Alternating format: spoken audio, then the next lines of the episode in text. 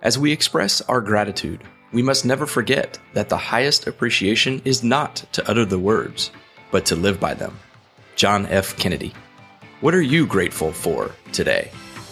Let's go!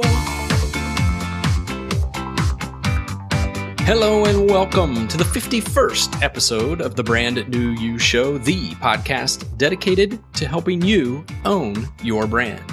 Each week we meet here to learn how you can use today's technology to own your career, grow your influence, and build your personal brand. I'm your host, Ryan Rhoten, and today, in honor of Thanksgiving here in the United States, I want to talk about gratitude by specifically looking at the difference between a scarcity mindset and an abundance mindset. A lot of people I talk to about owning their brand always seem to have an excuse, or I guess it's a reason in their mind, why they think they can't do something or why they don't believe that personal branding is even a real thing. Most of the time, these folks exhibit what I would say is a deeply ingrained scarcity mindset. Unfortunately for them and for us, they tend to see life as having only so much, as though if life were a pie, there were only one pie out there. And if someone was to get a big piece of pie, well, then there would just be less for everybody else. People with the scarcity mindset have a difficult time sharing recognition and credit and being genuinely happy for the success of other people. Does this sound like anyone you know? I think actually we all develop a scarcity mindset at times, especially under given circumstances. I mean, for example, do you ever find yourself taking things a little bit too seriously? Have you ever thought that if you tried something new and failed, that, well, the sky is going to fall, or that the risk of failure is so great that it just stops you from moving forward? Have you ever been concerned about what others might think if you attempted to do that thing that you've wanted to do for a while? Do you compare yourself to others? Have you ever wanted to write a book? But as soon as you put the pen to paper, your first thought is, who am I to write this book? Why should I do it? There's already a bunch of books on this topic out there. You see, these are all symptoms of a scarcity mindset at work, and that mindset is holding you back.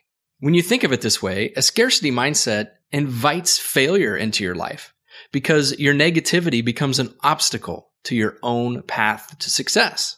The scarcity mindset keeps you where you are in your life and in your work. But if you're going to create a brand new you and start to own your brand, you must move away from the scarcity mindset and begin to embrace the abundance mindset. To see life through the lens of abundance will take a conscious effort on your part, especially in the beginning. The abundance mindset comes from a sense of personal worth and security when you own your own brand. You're no longer concerned about what others might think you're not concerned that the sky is falling or that someone else has already written that book that you wanted to write.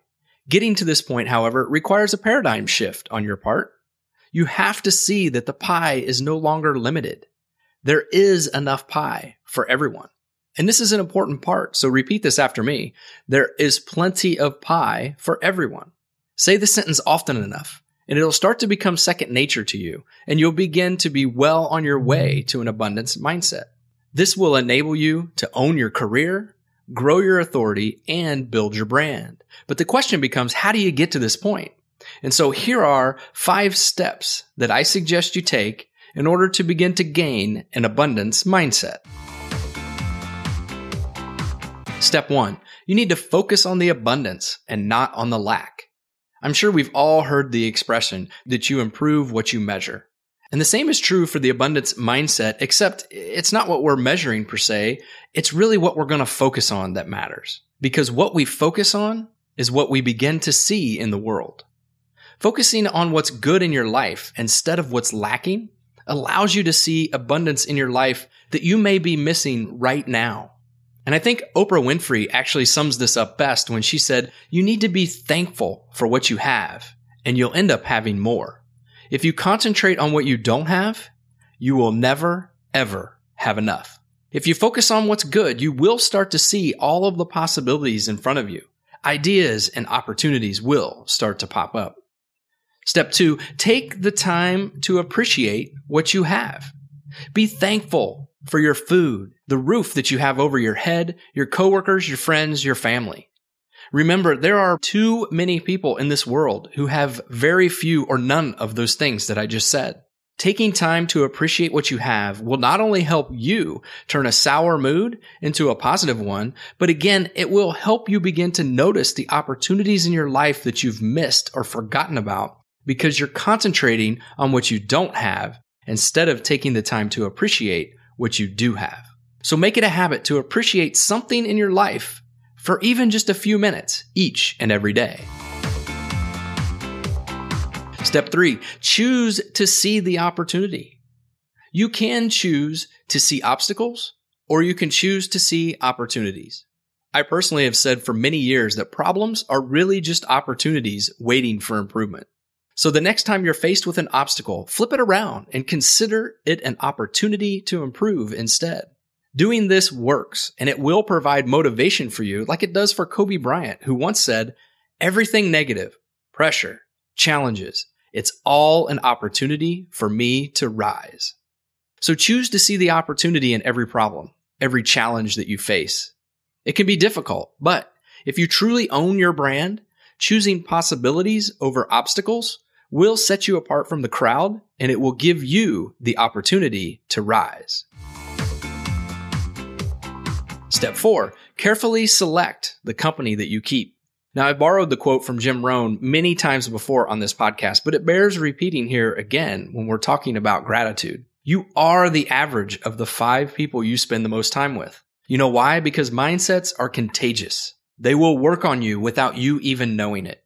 And as you start to see the opportunities because you're choosing to do so and you're being appreciative for what you have and you're no longer focusing on what you don't have, you will start to notice those around you who still see problems or issues.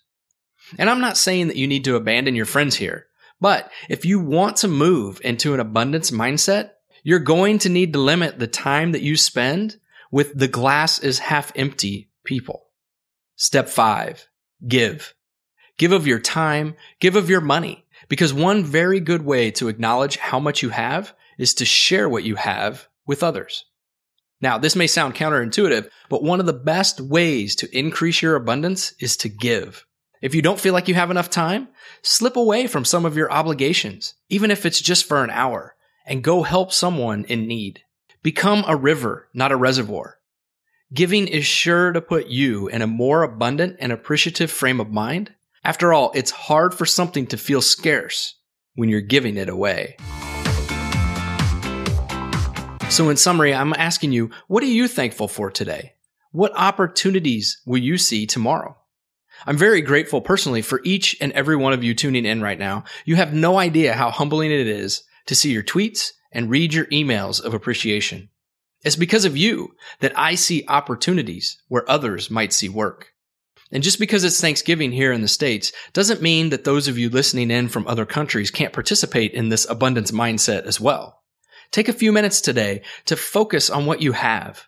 Appreciate those around you and remember that there is enough pie for everyone to go around. And as I wrap up here today, I'll leave you with this quote from Zig Ziglar. Gratitude is the healthiest of all human emotions. The more you express gratitude for what you have, the more likely you will have even more to express gratitude for. So if you feel so inclined, send me a tweet at Ryan Rhoten and let me know today what you're grateful for. And when you do, don't forget to include the hashtag BNYChat. That's BNY as in brand new you chat when you do. And we'll be back next week with a new interview. And until then, I've been Ryan, and I'm out.